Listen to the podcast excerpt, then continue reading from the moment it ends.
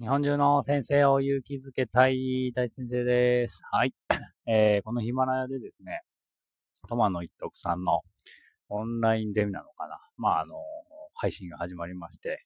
最近聞いているんですけど、これめちゃくちゃいいので、もう僕の今のをね、聞いてくださってるのすぐ止めて、トマさんのを聞いてくださいって感じでございます。はい。で、その中で、これはと思ったものがあったので、えー、まあ、お伝えさせていただきたいなと。まあ、本拠を聞いていただくのが一番いいんですけども、それとクラス会員について絡めて、ね、お話しさせていただきたいなというふうに思っております。で、えー、民主主義っていうのは何って話があったんですけど、まあ、民主主義って多数決だよねって、えー、よく言われると思うんですよ。けど、まあ、多数決イコール民主主義ではなくて、民主主義の、まあ、物事を決める手段の一つとして多数決があるんだよっていう話。そして、民主主義って何？って言われた時にですね、えー、みんな対等であるってことが一番の根底にあるものなんですよっていう話なんですよね。一人一人が対等でありますよ。誰が強いとか、誰が弱いとか、この人の意見を通るとか、そういうことじゃなくてみんな対等ですよっていうこと。で、それまでは、えっ、ー、と、なんていうのかな。人種が違ければ殺してもいいとか、で、えー、っと、何の話は、そう今ね、同僚マイクさんが来たのでちょっと喋ってたんですけど、まあ、人種が違うと、まあ人を殺してもいいよとか、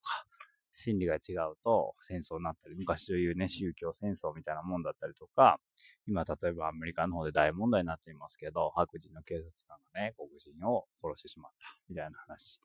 えー、だったりすると思うんですけど、それをまあ、なんとかするために考えた方法が民主主義というもの。で、この200年ぐらいで考えられた方法なので、まだまだ改善の余地はあるのかもしれないですけど、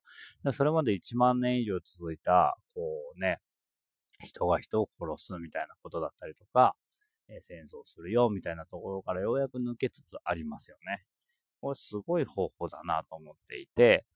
えー、まさにでもその方法を学ぶものがクラス会議じゃないかなって思うんですよね。あえて、こう、人は人で対等だよ、みたいなことを言う時間って結構小学校の中になかったりとかして、うん。なんかこう、ただ口で言っていたって、それはなかなか子供たちはポカーンとしてしまうし、意味がわからないんですよね。で、クラス会議という、まず輪になって座る、丸くなって座ることによって、えー、みんながみんな対等なんだよ。これはそれを表してる場なんだよって伝えること。そして、一人が一票を持ってるんだよ。みんなが均等に喋る時間があるんだよっていうのを表すトーキングスティックを用いる。そして、順番、輪番性によってみんなが話していくってことによって、本当に対等感が育まれるなと思うんですよね。育んでいかないと、やっぱり、その、対等だよ、対等だよって言ったところで子供は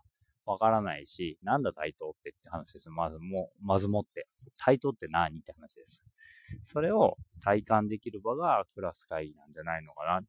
要は、民主主義の原点を学ぶ場がクラス会議だなと思って、うん、友野さんのお話を聞きながら、えー、ね、えー、考えておりました。で、これをもっともっとちゃんとやっていくことで、例えばアメリカのあのね、警察官の、えー、悲劇みたいなことはもう繰り返されないだろうし、あれが起こると何が起こるかっていうと、デモが起こるんですね。黒人の人たちが怒って、もういい加減にしてくれと。えー、僕、なん、どれだけ俺らが苦しめられる気がするんだってデモが起こるんですよ。でも、デモって結局対立なんですよね。白人に対してもうやめろっていう、もちろん声を上げたりとか反対の意思を表すってこと、とても素敵なことなのかもしれない。けれど、あれを突き詰めていくとまた戦争になってしまうじゃないですか。デモの映像で思い浮かばれるのは、えー、人々が石を投げ合い、火をつけ、車の上に乗り、それを、まあ、軍隊や警察の人たちが力で圧する。これまさに戦争ですよね。だから、デモをいくらしても変わらないっていうのはそこだと思うんですよね。じゃあ、どうしたらいいかっていうと、やっぱ教育の中で輪になってみんなが話し合うというこう、手法を学ぶ、みんなが対等であるという民主主義の原点を、えー、なんていうか、体感するっていうのがすごく大事だなと思っています。で、さらに言うと、その多数決っていうものをする前に、多数決で決めるです、決めますけどいいですかって聞くと。これがすごく大事だよっていうふうに言っていて、これもまさにクラス会議でも言えるなっていうふうに思っていて、ね、クラス会の多数決で今回は決めようと思いますけど、よろしいですかって言うっていうのはすごくいいなと思っております。はい。えー、次回のね、えー、授業体験会でクラス会議がやれるということなので、結構ワクワクしていますので、ぜひ受けに来ていただけると嬉しいなというふうに思っております。ということで、See you next time. バイバイ。